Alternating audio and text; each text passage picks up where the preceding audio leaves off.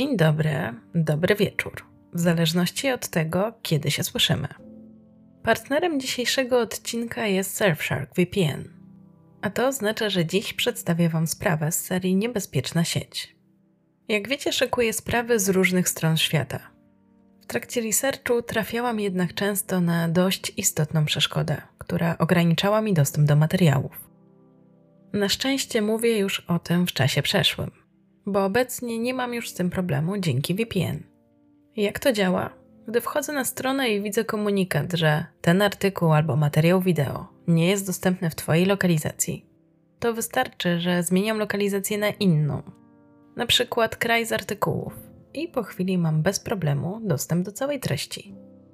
Tak, tak samo działa to na przykład z Netflixem, Disneyem Plus i innymi platformami tego typu. Nie możecie obejrzeć jakiegoś serialu czy filmu przez lokalizację? Kilka kliknięć i już po problemie. Czyli mieszkając na przykład w Polsce, bez problemu możemy połączyć się z kanadyjskim serwerem i zyskać dostęp do największej biblioteki serwisu Netflix. Warto podkreślić, że VPN nie tylko pozwala nam na dostęp do większej liczby treści, ale też dba o nasze bezpieczeństwo w sieci. Między innymi dzięki temu, że gdy łączymy się na przykład do publicznej sieci Wi-Fi, możemy ukryć informacje, tak aby inni nie mogli wykraść naszych danych i w ten sposób jesteśmy chronieni. Najlepiej jednak będzie, gdy przekonacie się sami. Wchodząc na surfshark.deals ukośnik kryminalne otrzymujecie 83% zniżki i 3 miesiące gratis.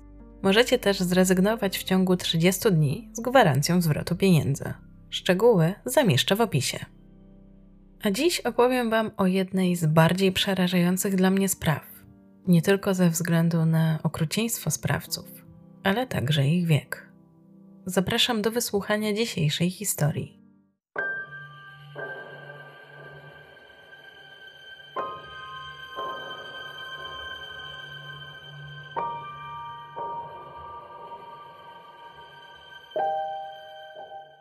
Na wstępie chciałam tylko uprzedzić, że ten odcinek może być dla niektórych drastyczny. Opowiadać będę o nastolatkach i przemocy z ich udziałem. A wszelkie opisy, tak jak i właściwie wszystkie opisy w moich odcinkach, służą mi jedynie do celów edukacyjnych. Matka Kimberly spojrzała na zegarek. Była piętnasta. Jej córka powinna być już w domu. Rano, gdy wychodziła do pracy, była jeszcze w łóżku. Nie mówiła nic o żadnych planach poza tym, że później miała opiekować się dzieckiem. Ucałowała ją i wyszła. Była pewna, że gdy wróci z pracy, Kim będzie już w domu, ale jej nie było.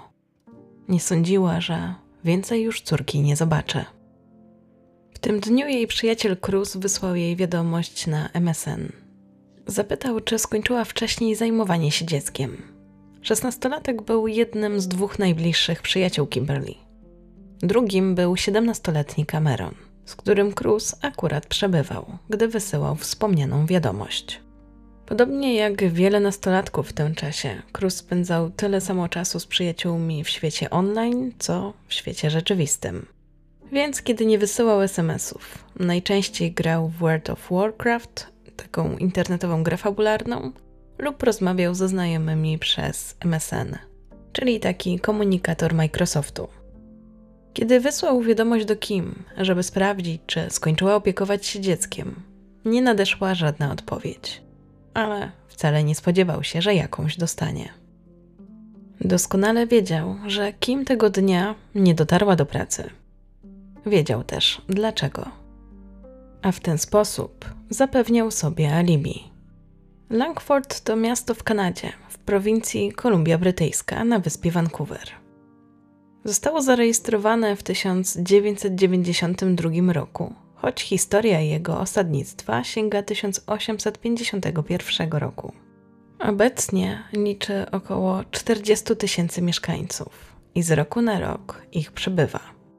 To właśnie w tym mieście 1 stycznia 1992 roku urodziła się Kimberly Proctor, córka Freda i Lucy. I ze względu na tę symboliczną datę, czyli 1 stycznia, otrzymała przydomek Baby New Year, czyli dziecko Nowy Rok.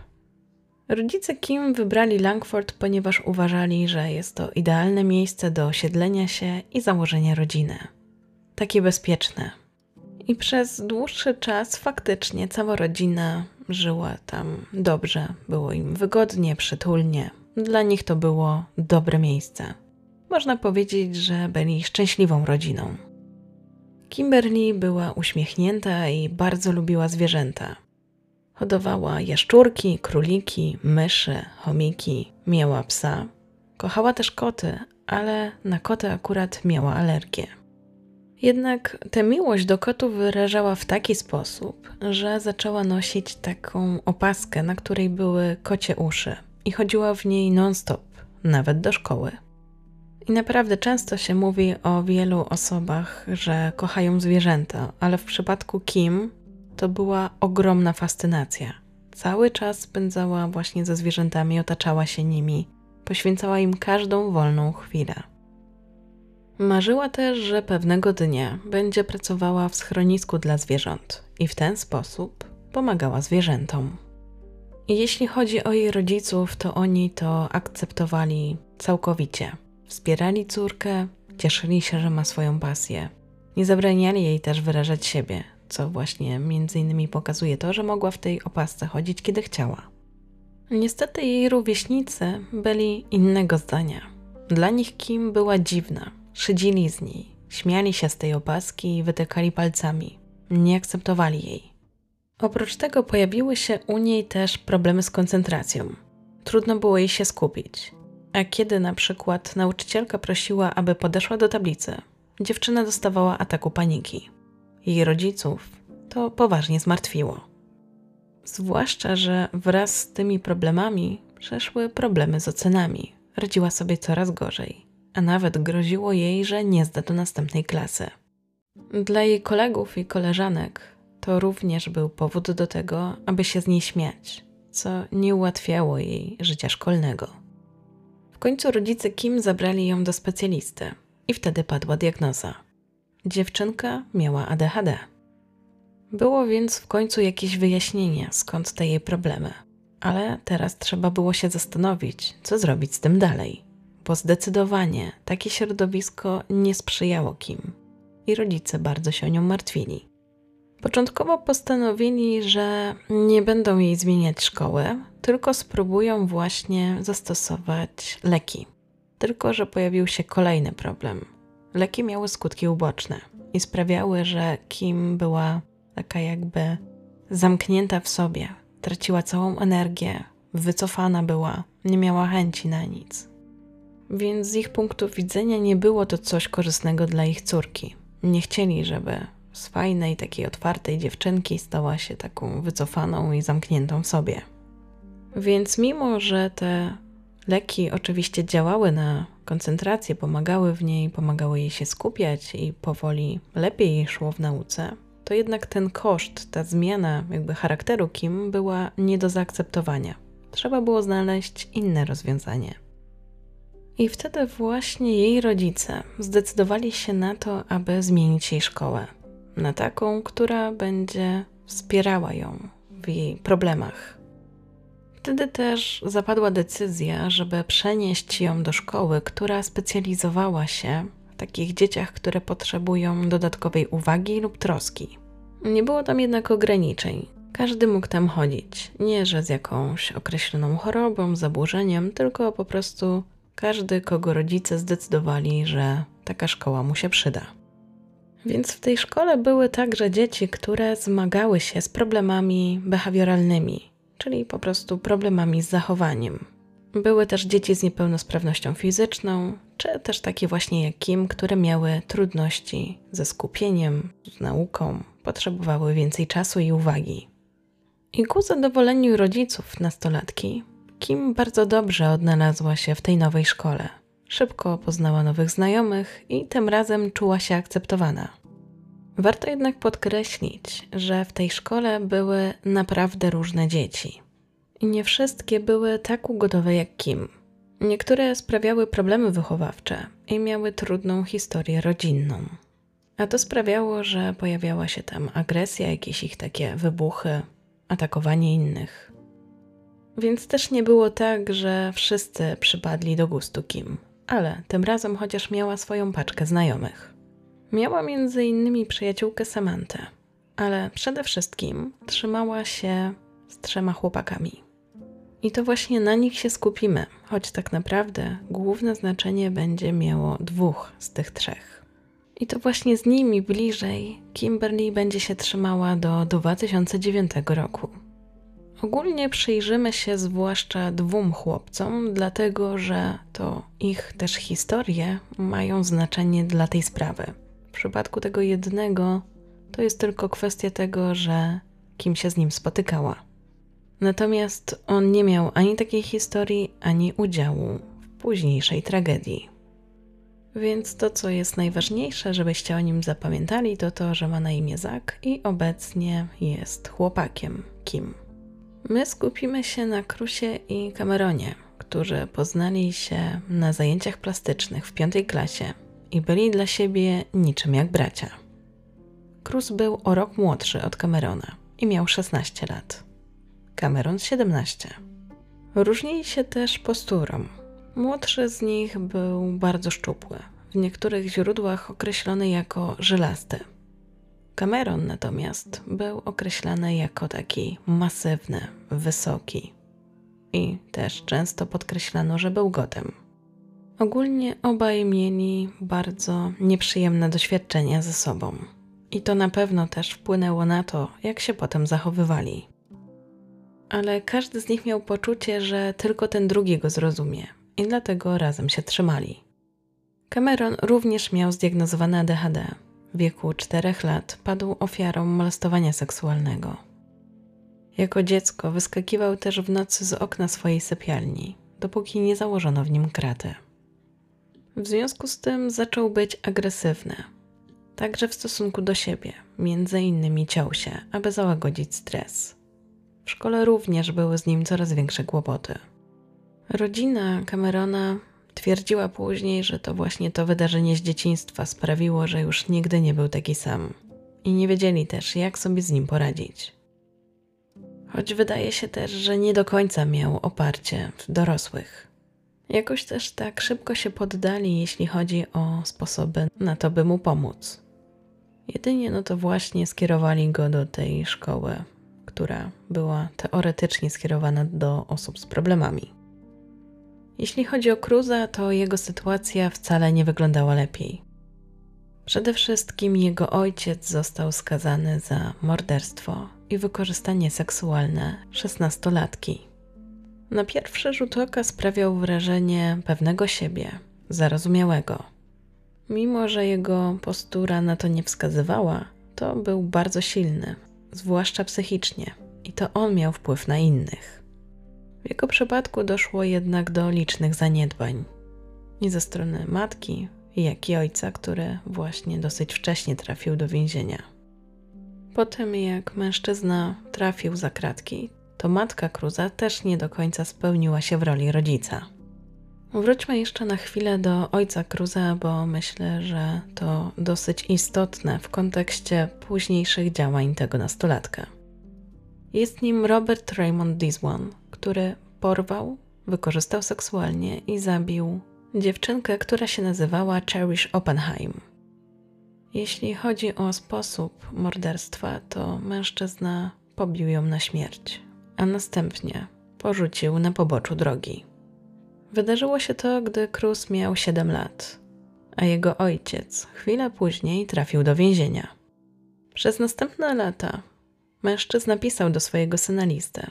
Ten mu czasami odpisywał, ale gdy skończył 12 lat, stwierdził, że już nie chce być w kontakcie z ojcem i więcej już ze sobą nie rozmawiali. Odciął się od niego i też urosła w nim taka nienawiść do tego człowieka za to, co zrobił tej dziewczynie za to, że go zostawił z matką, która nie poświęcała mu uwagi. Dla niego ojciec był martwy. Diswan został skazany w 2003 roku na dożywocie. Morderstwa dokonał w 2001 roku. Potem wyszedł z aresztu za kaucją i dokonał kolejnej napaści na inną nastolatkę.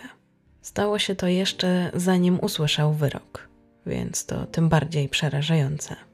Oprócz tego mężczyzna jeszcze dokonywał napadów, zwłaszcza na domy, kradł różne rzeczy, więc tak naprawdę nie było perspektyw, aby ten człowiek mógł kiedyś jeszcze wyjść na wolność. I wydawało się, że dla Cruza to najlepsze wyjście, bo on już z ojcem nie chciał się spotkać. Jednak jak dorastał, pojawiły się z nim problemy wychowawcze. Wiele osób opisywało go jako niegrzecznego, pozbawionego szacunku, czy nawet wrednego. Był też arogancki i wywyższał się nad innymi, uważał się za mądrzejszego od wszystkich. Jedynie tak naprawdę szanował Camerona i Zaka. To byli jego najlepsi kumple. Warto też podkreślić, że obaj, czyli zarówno Cruz, jak i Cameron, od wczesnego dzieciństwa przejawiali bardzo niepokojące cechy. Oprócz tego, co wymieniłam u Camerona, było to jeszcze moczenie się w łóżko czy znęcanie się nad młodszą siostrą, którą zamykał w szafie albo wiązał. Z kolei Cruz opisywany był jako jeszcze gorszy.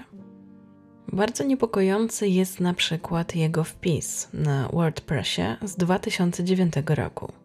Pisał tam swojego bloga, a wpis, o którym mówię, zatytułował Wczesne znaki ostrzegawcze seryjnego mordercy.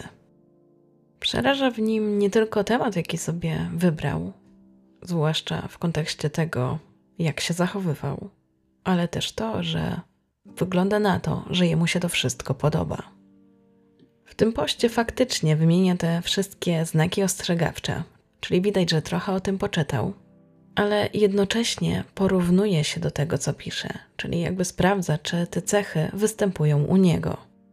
Na koniec robi takie podsumowanie, w którym możemy przeczytać, że z dumą jakby podkreśla, że spełnia wszystkie 14 kryteriów psychopaty. Wymienia tam m.in. to, że znęca się nad zwierzętami, fascynuje ogniem, został porzucony przez ojca, interesuje się sadomaso i tak. I trochę to wygląda tak, jakby Cruz i Cameron jakiś czas temu podjęli świadomą decyzję, że oni nie chcą być dobrymi ludźmi, że chcą krzywdzić innych. Ba, chcą nawet testować, jak daleko mogą się posunąć. A skutkuje to między innymi ich agresją w szkole. Jest taka sytuacja, że atakują innego chłopca, którego biją łańcuchem od roweru. I robią to tak mocno, że ostatecznie rozbijają mu głowę. I nie jest to jakiś pojedynczy przypadek, bo wiele dzieci przez nich ma także inne obrażenia, jak na przykład rozbite nosy. Gdzie tylko mogą, to dążą do agresji, do bujek, do tego, żeby prawdopodobnie jakoś się wyżyć za to, że nie do końca im dobrze. Eksperymentują też z różnymi substancjami, innymi alkoholem czy narkotykami. Zdecydowanie też przesadzają i z jednym, i z drugim. Nie mają też problemu z tym, aby napić się na przykład w szkole i być właśnie później pod wpływem alkoholu. I nie znalazłam informacji, co właściwie szkoła z tym zrobiła, ale mam takie poczucie, że chyba była bezradna, bo żadnych kroków nie podjęto. Żeby też pokazać, jak te dzieci, bo tak naprawdę są wciąż dziećmi, mimo że się postrzegają jako dorośli, przesadzają z tymi substancjami, to przykładem jest to, że Cruz raz nawet trafił do szpitala, gdzie czekało go płukanie żołądka. Jeśli chodzi o narkotyki, to również sięgają po wszystko, co tylko mogą. Eksperymentują, sprawdzają właśnie efekty, nie boją się też mieszać różnych substancji. W zasadzie bardziej ich to ciekawi, to eksperymentowanie, sięganie właśnie po te różne substancje, niż chodzenie do szkoły. Dlatego też nieraz chodzą na wagary. W kontakcie są niemal cały czas. Nawet jeżeli nie mogą się spotkać osobiście, to po prostu piszą ze sobą wiadomości na MSN lub na czacie w grze World of Warcraft, który także daje taką możliwość, że można tam nie tylko grać, ale również prowadzić rozmowy. Jeśli chodzi jeszcze o ten MSN, to warto wspomnieć, że był właściwie jedną z takich pierwszych opcji na komunikację, takim komunikatorem, gdzie właśnie znajomi mogli ze sobą wymieniać wiadomości. Ja osobiście nigdy z niego nie korzystałam, ale wiem, że znajdą się tutaj słuchacze, którzy korzystali z niego regularnie. Jego twórcy jednak na pewno nie zakładali, że mógłby posłużyć do czegoś niedobrego, tym bardziej do stworzenia tak okrutnego planu. I to jest właściwie też kwestia, która zadziałała na niekorzyść tych dwóch chłopaków. Mianowicie to, że żyli w takiej nieświadomości, w takim poczuciu, że są bezkarni, że mogą sobie pisać co chcą i nikt ich nie namierzy. A w rzeczywistości pozostawili po sobie ważny cyfrowy ślad, który później pomoże w śledztwie w dochodzeniu do prawdy. A w tych ich wiadomościach były różne fantazje, często naprawdę okrutne i obrzydliwe. Ale do tego jeszcze dojdziemy. Cały ten zarys był jednak potrzebny do tego, żebyście później zrozumieli kolejne wydarzenia. Wracamy do sytuacji, gdy Kimberly spotyka się z Zakiem. Para widywała się już od kilku miesięcy i w pewnym momencie Zak stwierdził, że to jednak nie jest to, co chciałby dalej kontynuować. I zerwał z Kim. Dla niej to był jej pierwszy chłopak, więc bardzo to przeżywała. Jak to bywa w takich sytuacjach, potrzebowała wsparcia bliskich. Zwróciła się więc do Cruza i Camerona, którzy byli jej wtedy najbliżsi. I może to zaskakiwać, że dziewczyna trzymała się z takimi chłopakami, ale ona nie wiedziała, że oni mają taką przeszłość. Natomiast w stosunku do niej byli w porządku, przynajmniej przez jakiś czas. I ogólnie też było tak, że mimo wszystko nie można tego nazwać taką czystą, bezinteresowną przyjaźnią, bo zarówno Cruz, jak i Cameron flirtowali z Kimberly. I tak naprawdę dla nich to była dobra okazja do tego, aby sobie właśnie trochę tę dziewczynę urobić, żeby wybrała któregoś z nich. Pierwszy do działania przystąpił Cameron, który akurat nie za bardzo się Kim podobał. Za to wiedział, co napisać, żeby trochę tak połechtać jej ego. Nazywał ją między innymi piękną. Pisał na przykład: Nie widziałem wielu pięknych rzeczy, ale muszę powiedzieć, że ty jesteś jedną z nich. I choć dla nastolatki było to przyjemne i trochę ją tak pocieszało, to jednak jej uwaga była skierowana w stronę Cruza. I w zasadzie można powiedzieć, że też wychodzą takie ich cechy jak nielojalność, bo Zak był jednym z lepszych przyjaciół Cruza. I okazuje się, że jeszcze w trakcie ich związku Cruz także flirtował z Kimberly. W każdym razie już po tym zerwaniu zarówno Cruz, jak i Cameron całą swoją uwagę skupiali na nastolatce. Pisali do niej cały czas wiadomości na MSN, flirtowali i tak powoli badali grunt. Chcieli, żeby się z nimi umówiła. Zachowywali się, jakby bardzo im na tym zależało. Żaden z nich nie chciał odpuścić. Tylko, że jakby tutaj przewagę miał Cruz, dlatego że po prostu kim się podobał. I jakbyśmy tak przeczytali te ich wiadomości, to można powiedzieć, że niektóre takie były dosyć niesmaczne. Zahaczały też o sferę intymną. I z tej dwójki bardziej taki wytrwały, ale też i natarczywy jest Cameron. Końcu jego zachowanie sprawia, że Kim czuje dyskomfort i ma takie poczucie, że musi mu coś powiedzieć, bo to już idzie za daleko. Jak się domyślacie, takie sprowadzenie go na ziemię nie jest dla niego przyjemne. Też można powiedzieć, uderza w jego ego, sprawia mu przykrość, na co chłopak reaguje agresywnie. Zamiast uszanować to, że jego przyjaciółka nie jest zainteresowana relacją z nim, nie chce być z nim w związku, to wręcz odwrotnie dokłada jej jeszcze problemów. Zaczyna ją szantażować. W jaki sposób? Wie, że dziewczynie dalej zależy na Zaku, z którym niedawno się rozstała, więc mówi jej, że jeżeli nie będzie jakby współpracować, to on wyśle Zakowi wiadomości, które ze sobą pisali. Ta sytuacja bardzo stresuje Kim. Czuje, że znalazła się między młodem a kowadłem i nie za bardzo wie, jak się z niej wyplątać. W pewnym sensie odpuszcza tę konfrontację, macha ręką, pozwala dalej tak Cameronowi do siebie pisać, ale w międzyczasie cały czas flirtuje z Cruzem. I też to, co warto podkreślić, to to, że w tych wiadomościach nie widać takiego szacunku dla Kim. Cały czas gdzieś uderzają w tę sferę intymną, sugerują właśnie różnego rodzaju seks z nią. Nie są to miłe wiadomości. Na dużo sobie pozwalają. Do tego też nie kryją się ze swoją fascynacją, można powiedzieć, takimi niecodziennymi rzeczami. Między innymi chwalą się tym, że wypiliby krew. Ale to nie wszystko. Chwalą się na przykład też tym, że próbowali spermy.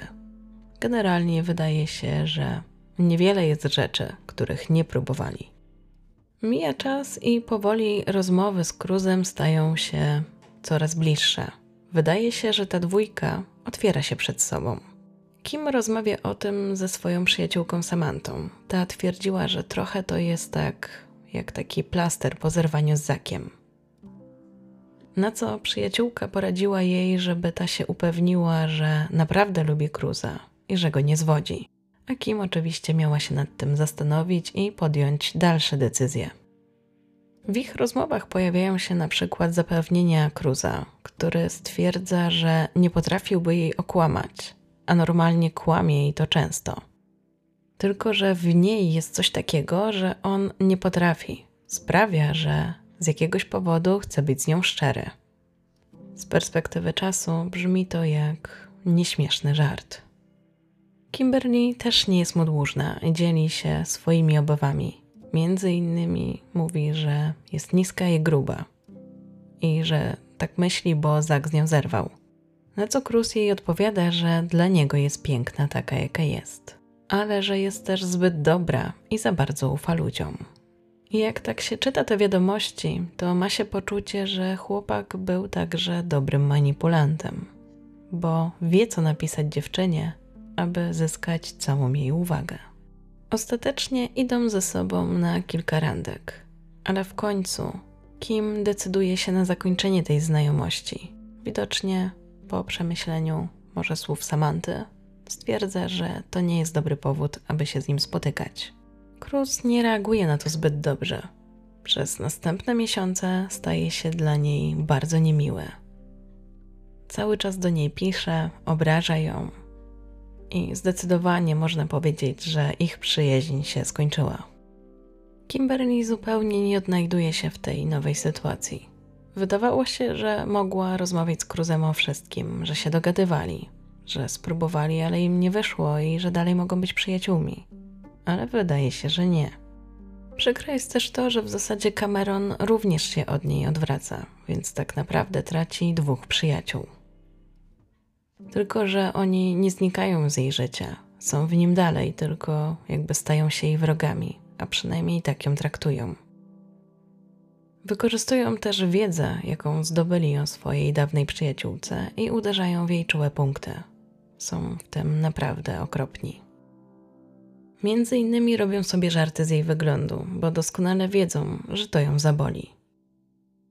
Jak wspomniałam, Kim bardzo kochała zwierzęta i dla niej też był to trudny czas, ponieważ jedno z jej zwierzątek, jej króliczek, zmarł. Nawet to wydarzenie nie sprawia, że nastolatkowie jej odpuszczają.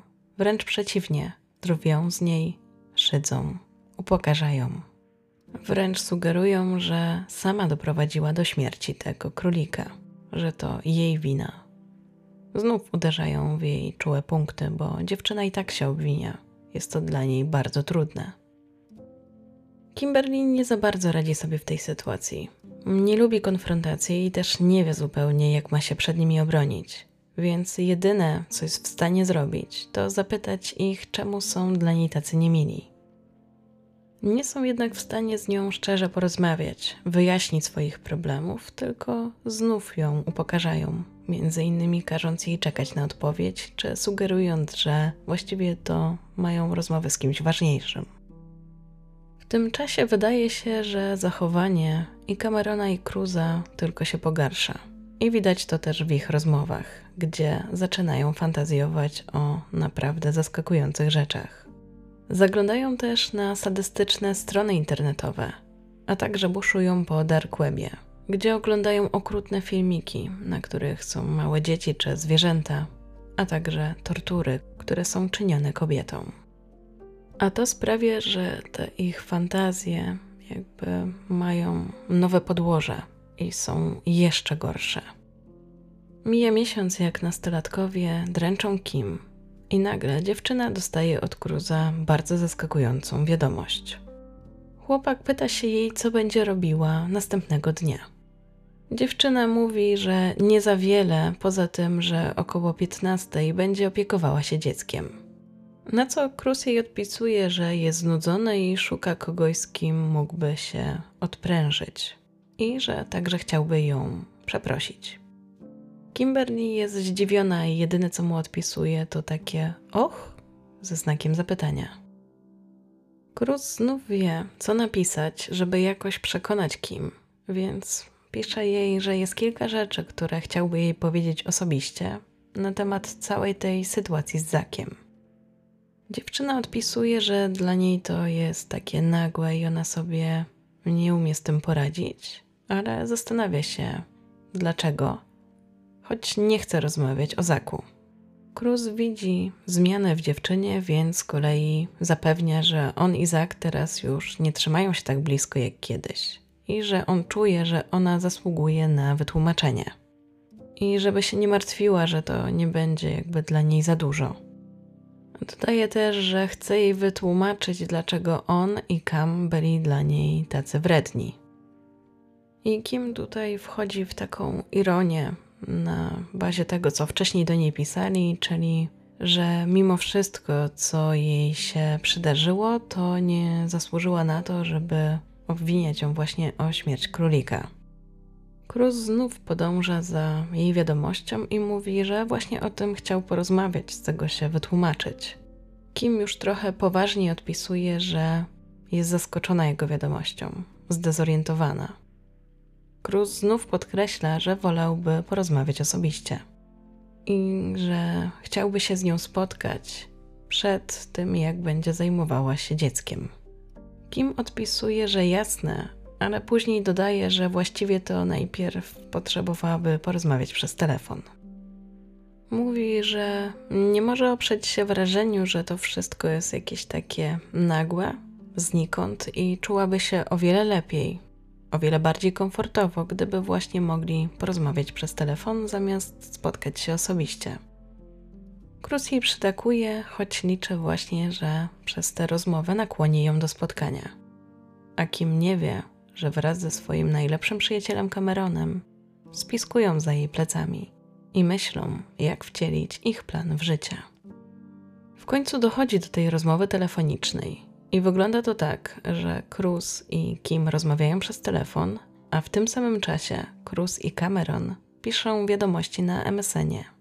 A te wiadomości są naprawdę przerażające. Część z nich zostało opublikowanych między innymi w serwisach informacyjnych, a oryginalny zapis tych wiadomości znajdziecie między innymi na YouTubie, a link znajdziecie w źródłach. Oprócz tego, że Cruz i Cameron piszą ze sobą, to jeszcze Cruz zrobił tak, aby Cameron słyszał jego rozmowę z Kim, więc doskonale wie, o czym chłopak rozmawia z dziewczyną. Wiadomości tekstowe, które zaraz Wam przytoczę, wysyłają mniej więcej w połowie tej rozmowy telefonicznej. Cruz. Myślę, że jesteśmy do tego dobrze przygotowani, ale będziemy mieć oczy otwarte. Cameron. Lol, to jest takie zabawne. Wbij w nią wlejek, zalej wodą, a kiedy skończysz, wlej w nią drain o. I z tego co znalazłam, drain o to coś takiego jak nasz kret, czyli taki środek, który wlewamy do odpływów. Zawiera kwas siarkowy. A według opisu producenta zdecydowanie nie jest bezpieczny, jeżeli chodzi o kontakt ze skórą człowieka, czy tym bardziej w przypadku, gdyby ktoś go wypił co myślę, że i tak wiecie, jeżeli kojarzycie, co to jest ten kret. Chłopak dodaje jeszcze: Wyrwę jej kolczyk z nosa i spalę ją. Spalę jej ciało. Na co Cruz odpisuje: Chcę to zrobić, nie chcę czekać. Na co Cameron, że nie zabije jej od razu. Cruz, ale nie będziesz jej trzymał związanej i żywej. Na co Cameron, to właśnie zamierzam zrobić. Ale najpierw niech będzie zjarana i wtedy ją ewentualnie wykorzystam. Cruz. Lol, spróbuj zrobić to szybko. Na co Cameron? Powiem, domyślę takie hasło. Myślę, że pora zrobić KD, kiedy będziemy chcieli ją zaatakować. Na co Cruz? Zastanawiam się, czy ona będzie miała pieniądze i jakieś rzeczy, bo zamierzam jej zabrać te rzeczy. Cholera, wezmę wszystko, co będzie miała. I wróćmy teraz do tego KD, czyli KD, jakbyśmy to przeczytali po angielsku. I jest to skrót od Kraft Mac and Cheese Dinner w Kanadzie.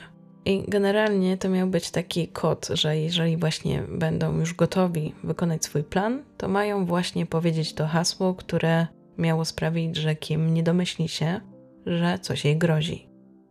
Więc wymyślili właśnie, że jak powiedzą, że chcą zrobić to KD, to wtedy właśnie ruszą do ataku.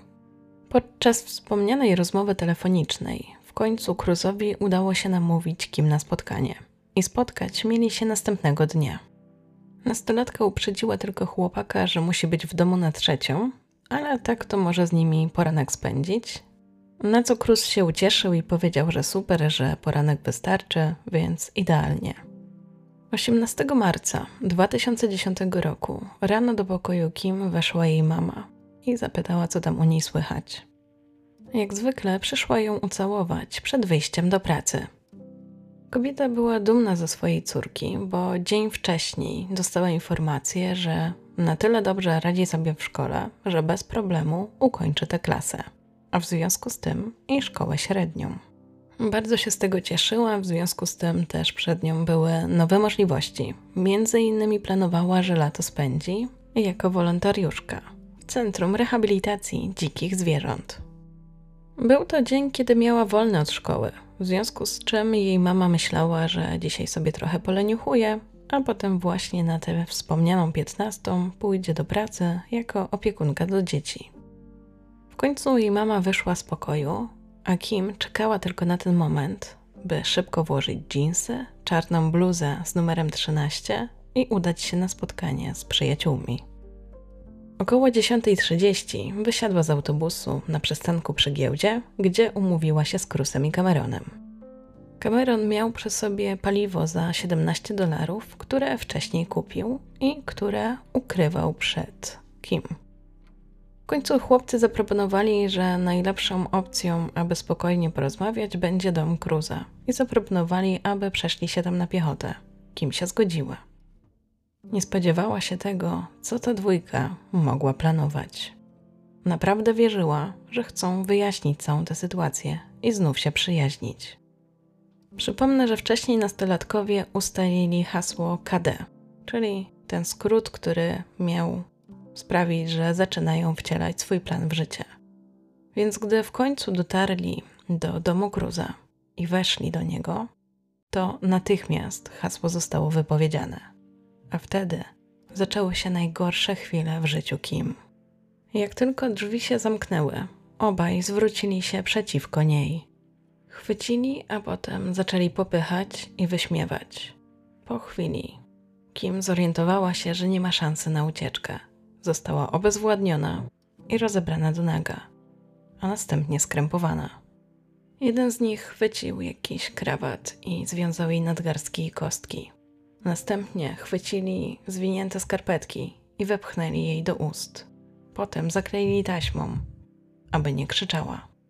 Była zupełnie bezbronna i nie miała jak wołać o pomoc.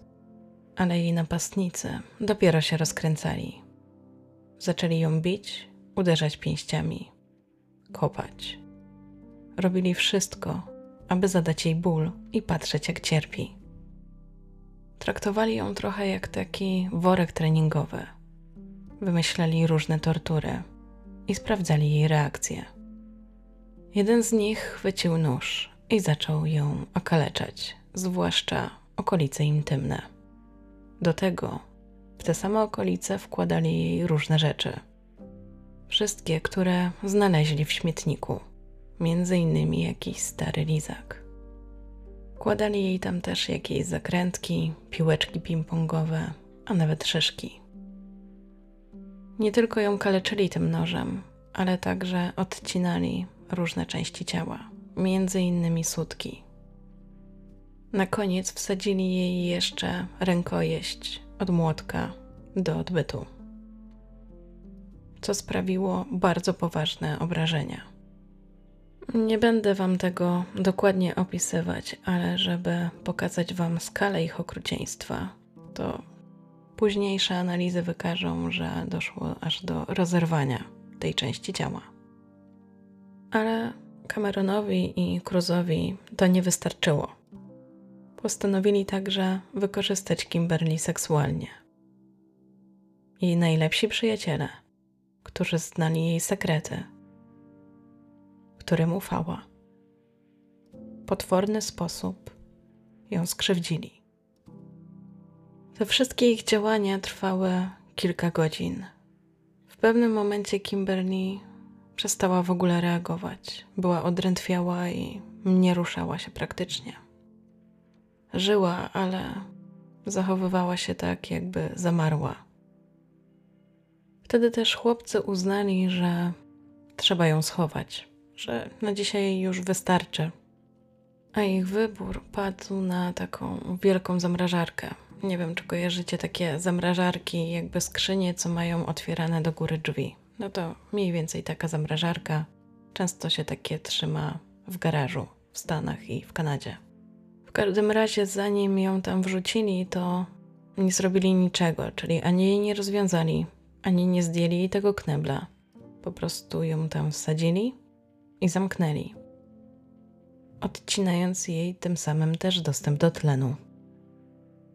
Nie do końca jest jasne, ile tam była, ale na pewno trochę tam musiała być, bo później, jak otworzyli tę zamrażarkę, to dziewczyna nie żyła. Zmarła z powodu uduszenia, po prostu nie miała czym oddychać. Pewne jest, że spędziła tam przynajmniej kilka godzin, a ta pokrywa była naprawdę szczelnie zamknięta. I nie wiem, czy w ogóle oni nie myśleli wtedy, co robią. W sensie nie odczuwali żadnych emocji w związku z tym, co robią. Ale na pewno myśleli o tym, jak się zabezpieczyć, a zwłaszcza Cruz, który nagle podbiegł do swojego komputera i zalogował się do MSN. Uznał, że w ten sposób zapewni sobie alibi.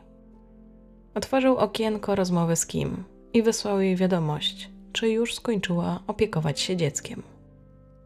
Oczywiście, jak wspomniałam na początku, doskonale wiedział, gdzie jest Kimberly. Dla niego była to po prostu przykrywka.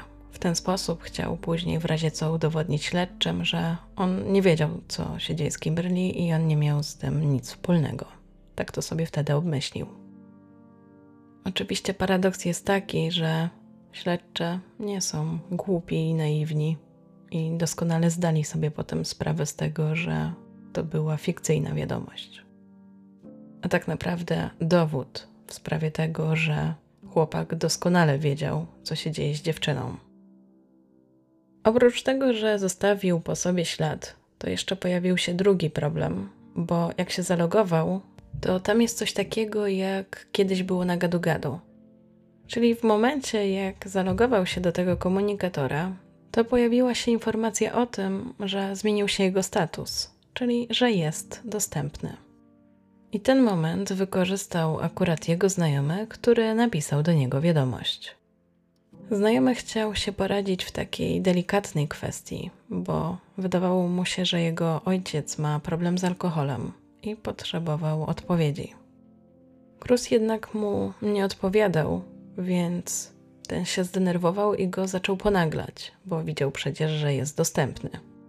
Jakieś 8 minut później Cruz w końcu odpisał i napisał, że przeprasza, ale zamrażarka mu skakała. Tego samego dnia wieczorem napisał też do swojej byłej dziewczyny, by wymknęła się z domu i spotkała z nim w jego domu. I było to też coś nadzwyczajnego, bo Cruz nie utrzymywał z nią kontaktu, po prostu szukał sobie dalej alibi.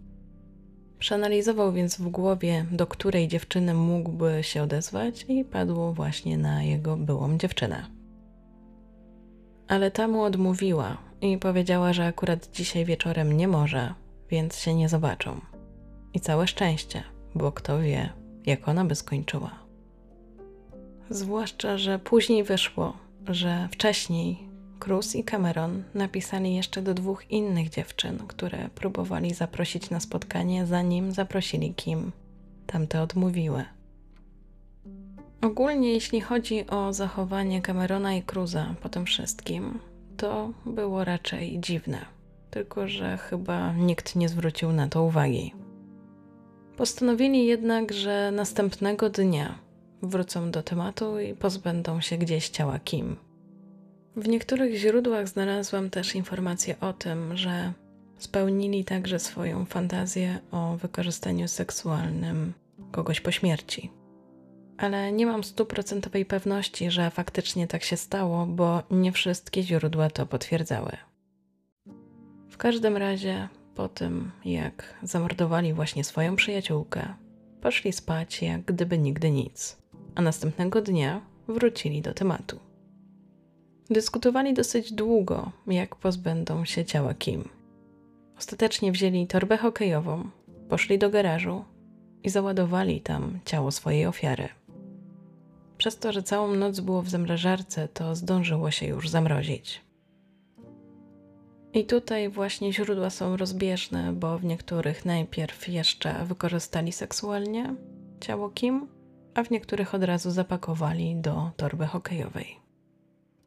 Uznali, że pojadą autobusem na szlak Galloping Goose Trail, gdzie właśnie zostawią ciało dziewczyny. Wybrali to miejsce nieprzypadkowo. Było ono dosyć popularne w tamtym czasie wśród nastolatków, którzy chcieli na przykład pić alkohol czy brać narkotyki i nie zostać na tym przyłapani. Było to dosyć odludne miejsce, przy lesie, niedaleko też był most. Cameron zabrał też ze sobą paliwo, które kupił dzień wcześniej. Zakładali, że podpalą ciało ich przyjaciółki. Gdy znaleźli się na miejscu i wyjęli zwłoki, zrobili tak jak zaplanowali, czyli oblali ciało benzyną, a następnie podpalili. Działo się to pod mostem. Czyli wciąż jednak nie mieli takiego przeświadczenia, że zostaną złapani, bo praktycznie to ciało zostawili na widoku. Nie gdzieś w lesie, tylko właśnie pod tym mostem, gdzie spotykali się często nastolatkowie. Z drugiej strony jechali też autobusem z tymi zwłokami i też nie zachowywali się tak, jakby właśnie kogoś zabili. Przecież w tym autobusie byli też inni ludzie. Trochę mi się przypomniała teraz sprawa Kajetana i taksówkarza i też nikt nie zwrócił uwagi. Gdy ostatecznie już podpalili ciało Kim i widzieli, jak płonie, to w ich głowie była taka myśl, że właśnie pozbyli się dowodów i sprawa załatwiona. Cruz popełnił jeszcze jeden błąd, bo w momencie, gdy już podpalili ciało Kim, to wyjął swój telefon komórkowy i napisał do niej SMS-a. W tym SMS-ie było trochę takie dziwne wyznanie, że on za nią tęskni, że się martwi brakiem kontaktu, żeby do niego napisała, że wszystko u niej ok i że właściwie ją kocha. Później tę wiadomość opublikowała Samantha, przyjaciółka Kim. Tym czasie sama się już martwiła o dziewczynę, bo wiedziała od jej rodziców, że nie ma z nią kontaktu. A to było do niej niepodobne. I ogólnie wyszło coś w zasadzie zaskakującego, bo okazało się, że przez ten cały czas jednak Cruz miał dziewczynę. I nie była to ta była dziewczyna, do której wtedy pisał, żeby wpadła do niego na noc. Więc gdy już chłopcy uznali, że zrobili wszystko, co powinni, to każdy wrócił do swojego, w cudzysłowie, normalnego życia czyli Cruz spotkał się ze swoją dziewczyną, a Cameron z mamą i babcią i poszli razem coś zjeść. W międzyczasie, gdy Kim o 15 nie przyszła do pracy, jej mama wiedziała, że coś jest nie tak. Próbowała się do niej dodzwonić, ale jej telefon cały czas przełączał się na pocztę głosową. W związku z tym kobieta czuła, że coś jest nie tak, bo nie było nigdy wcześniej takiej sytuacji, żeby nie mogła skontaktować się z córką. Była sumienna, obowiązkowa, nie było z nią żadnych problemów, zresztą nie miałaby powodu, żeby unikać kontaktu z matką. Czuła, że coś się stało, dlatego nie czekała ani chwili dłużej i od razu skontaktowała się z policją. Powiedziała, że właśnie nie ma kontaktu z córką, że ta powinna być w pracy, że nikt jej nie widział i nie wiadomo gdzie jest. Zanim jednak śledztwo się rozkręciło, znaleziono ciało dziewczyny. Następnego dnia o 19 grupa nastolatków akurat była w okolicy wspomnianego mostu. W pewnym momencie jeden z tych nastolatków zauważył, że coś tam dziwnego leży. Podszedł bliżej i zorientował się, że jest to spalone ciało człowieka. Zadzwonił na policję. Zwłoki były w takim stanie, że Kimberly dało się zidentyfikować dopiero później na podstawie dokumentacji dentystycznej. Trochę więc to trwało i przez cały ten czas rodzina dziewczyny żyła w niepewności, czy to ona, czy nie. I dopiero później przyszło potwierdzenie, że niestety znalezione zwłoki należały do Kimberly Proctor. Do rozwiązania tej sprawy utworzono zespół śledczych, który składał się z 40 funkcjonariuszy. Wiadomo było, że kluczowe ślady można znaleźć w internecie, dlatego analizowano nie tylko otoczenie Kimberly w rzeczywistości, ale także to online. Nie było to łatwe śledztwo, bo nic nie wskazywało na to, aby dziewczyna miała z kimś zatarg. Wydawała się być dobrze wychowaną nastolatką. Nie miała wrogów, nie sprawiała problemów. Była przyjaźnie nastawiona do ludzi. Przynajmniej tak to wyglądało na pierwszy rzut oka. Policjanci zaczęli więc przesłuchiwać jej znajomych, a wśród nich także jej przyjaciół, czyli Cruza i Camerona. Na tym etapie śledztwa nie byli podejrzewani, raczej detektywi uważali, że może dostarczą jakieś ważne informacje, powiedzą coś więcej o życiu Kimberly, bo wiadomo, że jak to jest z nastolatkami, często rodzice nie wiedzą wszystkiego o swoich dzieciach. Do tego chłopcy mieli alibi, a przynajmniej tak na początku zakładano. Więc na tym etapie na razie dano im spokój. Ale coś się śledczym nie podobało w tych dwóch chłopakach, więc na wszelki wypadek postanowili mieć ich na oku. Jeszcze nie było na tym etapie analizy komputera dziewczyny i jej telefonu, więc tak naprawdę śledztwo ruszyło dalej dopiero w momencie, gdy te dwa urządzenia przebadano. Wtedy też odkryto te wszystkie przerażające wiadomości, a Cruz i Cameron stali się bardziej podejrzani. Do tego bliscy Kimberly założyli w tym czasie stronę ku jej pamięci na Facebooku. I dla śledczych to też było coś, co uważnie monitorowali. Kto tam się wypowiada, co takiego pisze, być może coś odkryją.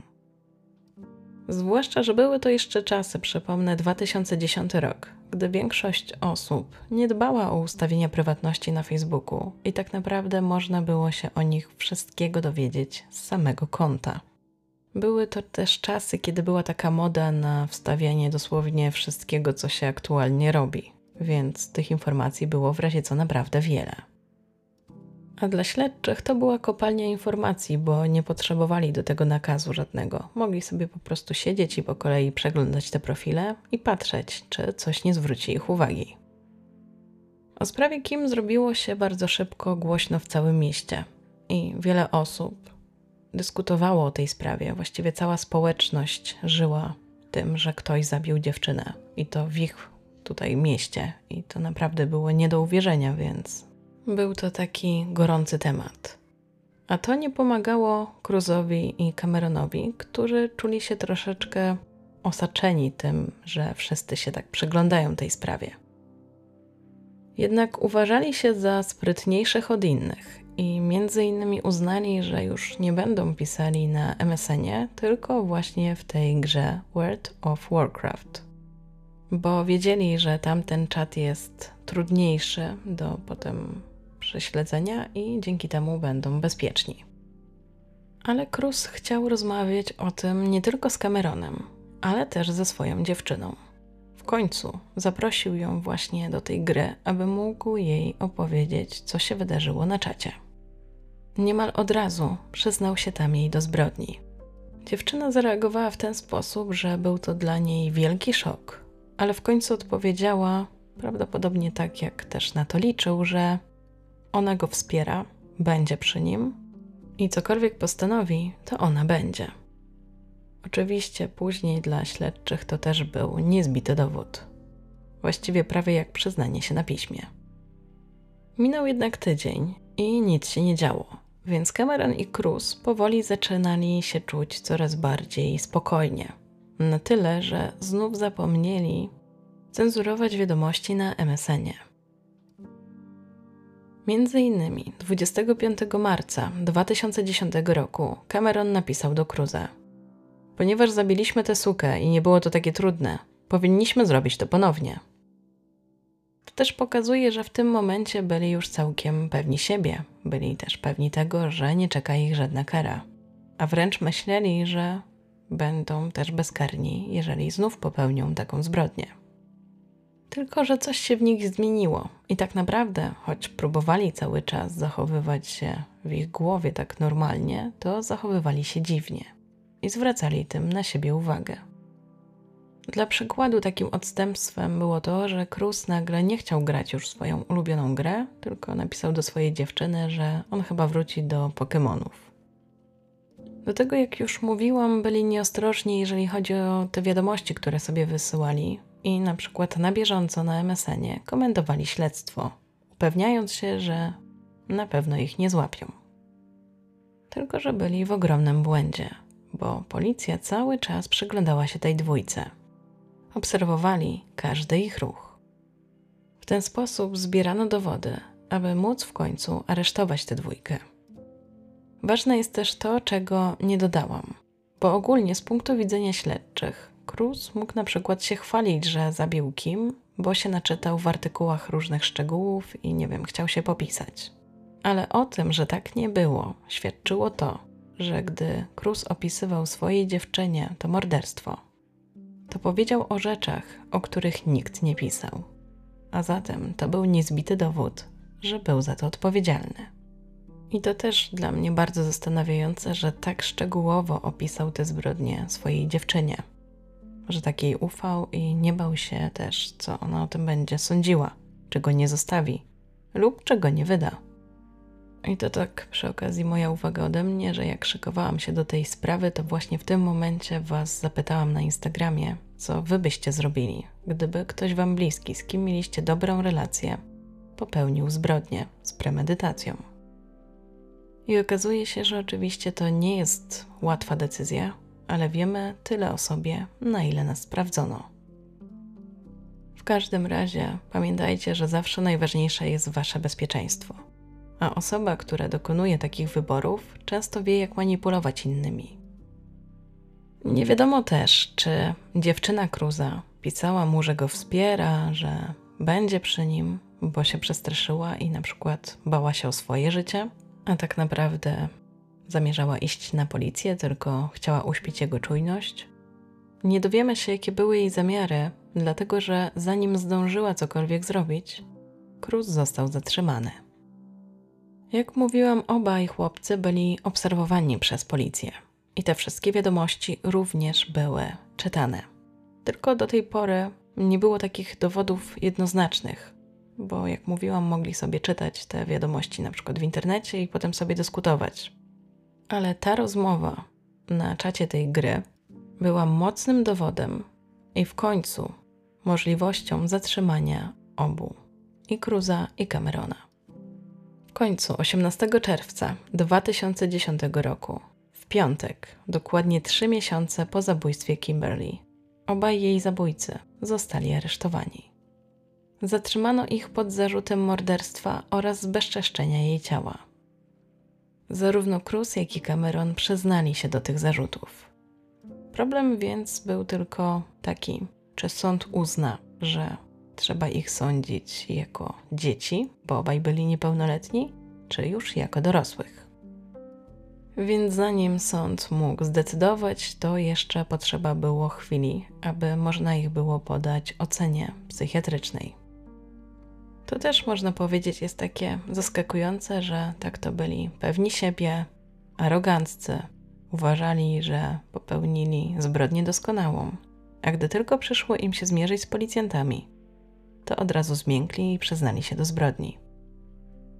Więc te wszystkie dowody, które śledczy zgromadzili, czyli m.in. z ich rozmów, czy na przykład z miejsca logowania się telefonu, przypomnę, Cruz wysłał SMS-a z miejsca, gdzie podpalono ciało Kimberly, a do tego ich przyznanie wystarczyły, by można było ich właśnie postawić przed sądem.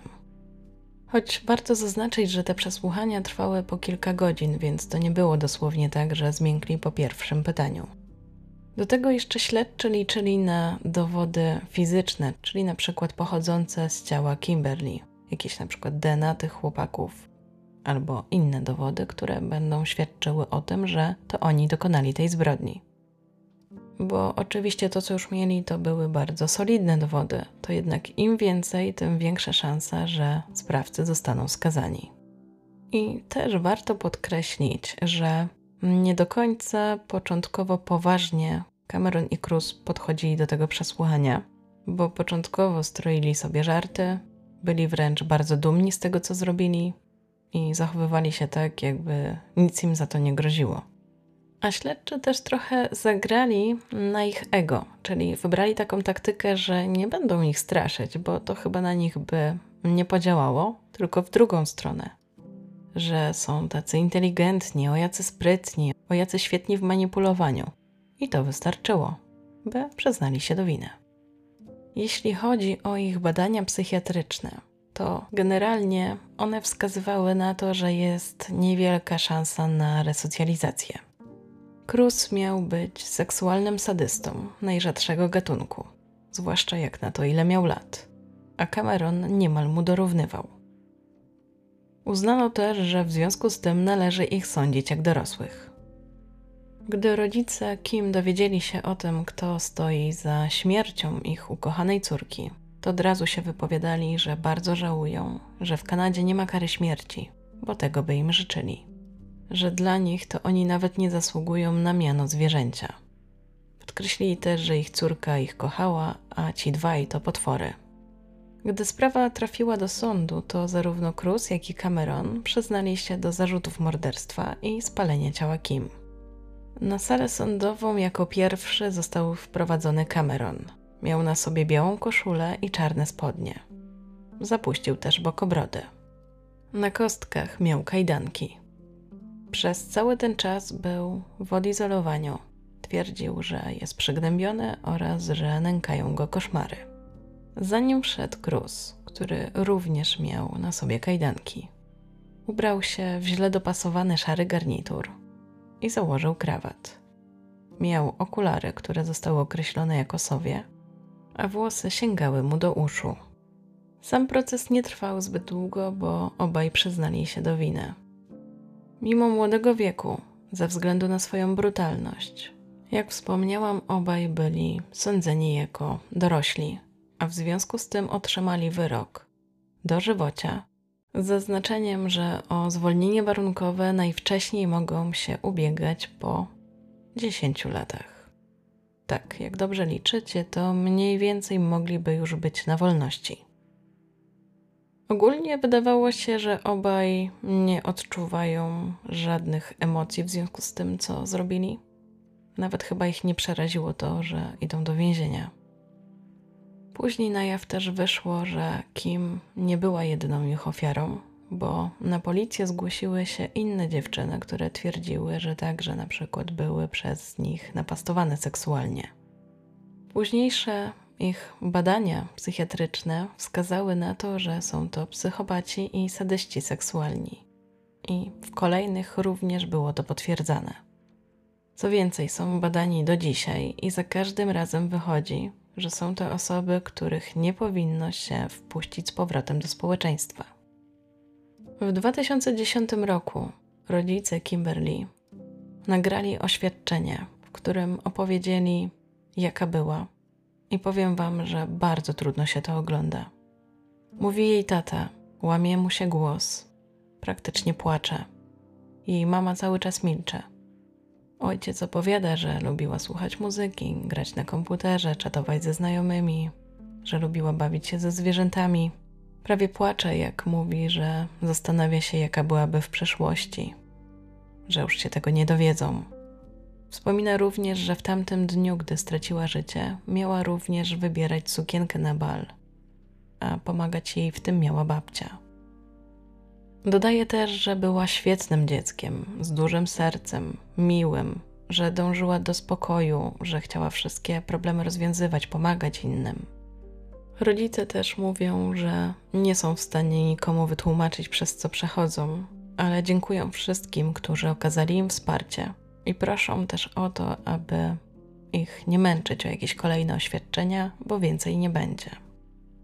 Jedyne o co proszą, to właśnie o uszanowanie tego. I w tym momencie też głos zabiera mama Kimberly i mówi właściwie tylko jedno zdanie, że jedyne czego chce to sprawiedliwości dla córki. W 2011 roku dziennikarz Vanity Fair David Kushner dociera do znajomych dziewczyny i pyta się właśnie, jak to wygląda z ich strony, jak oni sobie z tym radzą. Między innymi rozmawia z Samantą, czyli przyjaciółką Kimberly, która bardzo źle znosi to, że straciła tak bliską osobę. Twierdzi, że nie śmiała się od jej śmierci.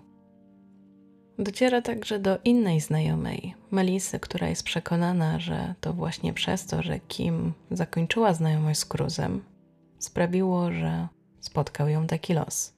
Chodzi o takie jakby zerwanie, tylko że oni tak naprawdę nie byli parą, tylko byli na kilku randkach. Dziewczyna dodaje, że do dziś ma tak, że czasami jak zawibruje jej telefon, to sprawdza, czy to nikim napisała. W 2017 roku pojawia się bardzo zaskakująca informacja. Jak wspomniałam wcześniej, ojciec Cruza, Robert, był skazany też na dożywocie za zabójstwo i wykorzystanie seksualne nastolatki. W każdym razie, w pewnym momencie w tym więzieniu, gdy liczono więźniów, zauważono, że Roberta nigdzie nie ma. A według informacji, jakie znalazłam, to więźniowie są liczeni o 6.45, 11.45, 16.30 i 22.30. I to, że nie ma Roberta, to właśnie zorientowano się w przypadku tego trzeciego liczenia. Ustalono, że mężczyzna zniknął gdzieś w okolicach 15 i następnie oczywiście od razu zaczęto go poszukiwać. Ku jemu pewnie niezadowoleniu znaleziono go następnego dnia o 11.15 w miejscowości oddalonej o 50 kilometrów. I taka ciekawostka, ta miejscowość, w której go znaleziono, to jest miejsce, gdzie przetrzymywany jest jego syn. Na jaw wyszło też, że Cruz obwiniał tak naprawdę ojca o to, co sam zrobił, bo miał poczucie, że teraz stał się gorszy od niego. Ogólnie o zwolnienie warunkowe już teraz mężczyźni mogli ubiegać się od 2018 roku. Jak na razie za każdym razem im odmawiano. Na przykład w 2019 roku Rada do Spraw Zwolnień Warunkowych orzekła, że dalej stanowią zagrożenie dla społeczeństwa. W 2020 roku, ponieważ już była taka sytuacja, jaka była, że wszyscy siedzieliśmy w domach, to taka rozprawa odbyła się w formie telekonferencji i tam również odmówiono im zwolnienia. Wtedy też wypowiedziała się rodzina Kimberly, która była bardzo zła na to, że w ogóle oni mogą kiedykolwiek wyjść z więzienia. Jej ojciec podkreślił, że dwóch socjopatów zaplanowało to wszystko z premedytacją i nie należy im się wyjście. Więc on sobie nie wyobraża tego, aby właśnie im złagodzono ten wyrok. W 2022 roku ponownie poddano im ocenie takiego ryzyka, czy stanowią właśnie ryzyko dla społeczeństwa, i psycholog znów stwierdził, że istnieje duże ryzyko, że ponownie kogoś zaatakują. I znalazłam jeszcze informację, że w tym roku, czyli 2023, Cruz złożył takie odwołanie od odmowy tego zwolnienia warunkowego i to była ta odmowa, która była w zeszłym roku. Ale Wydział Odwoławczy stwierdził, że decyzja była trafna, oparta na właściwej interpretacji informacji i odrzucił tę apelację. I podkreślono tam, że cały czas ta ocena ryzyka jest bardzo niepokojąca. Jak na razie więc od 2019 roku ich wnioski były odrzucane. I rodzina Kimberly ma nadzieję, że to się nie zmieni. Cały czas też jest prowadzony fanpage na Facebooku, który jest poświęcony pamięci Kimberly. Jej bliscy wypowiadają się tam w ważne dni, między innymi gdy ma urodziny, czy tak jak ostatnio w rocznicę jej śmierci. Ostatni post, jak patrzyłam, a patrzyłam teraz pod koniec kwietnia, był z 18 marca i wtedy też podkreślano, że jest to dzień, w którym odeszła od nich Kimberly 13 lat wcześniej. Pojawiają się też tam informacje, że wciąż ten ból po jej stracie jest ogromny, nie mija, ale żyją dalej. Dodają też taki przekaz dla odbiorców, aby byli blisko ze swoimi bliskimi, bo nigdy nie wiadomo, ile mają czasu. I to już wszystkie informacje, jakie dla Was przygotowałam. Jestem ciekawa, co Wy sądzicie o tej sprawie. I też wiem, że będzie budziła emocje. Myślę, że na pewno będzie budziła emocje, bo nawet mi było ciężko o niej mówić, a staram się jednak zawsze zachować spokój. To prosiłabym jednak, by w komentarzach zachować kulturę wypowiedzi. Z góry dziękuję za komentarze o tej sprawie, że właśnie podzielicie się ze mną swoimi przemyśleniami. Bardzo to sobie cenię i dziękuję. Podziękowania też należą się wszystkim, którzy mnie wspierają na YouTube oraz patronajcie, a zwłaszcza patroni, czyli Jakub, Ada, Łukasz, Przemysław, Kinga, Magda i Anna. Bardzo Wam dziękuję za wsparcie. Dziękuję też wszystkim, którzy wysłali filmik na 80 tysięcy subskrypcji. Jest już gotowy. Możecie go zobaczyć na moim Instagramie lub Facebooku. Przypominam też, że w opisie znajdziecie informacje o promocji, którą przygotował partner dzisiejszego odcinka, czyli Surfshark VPN.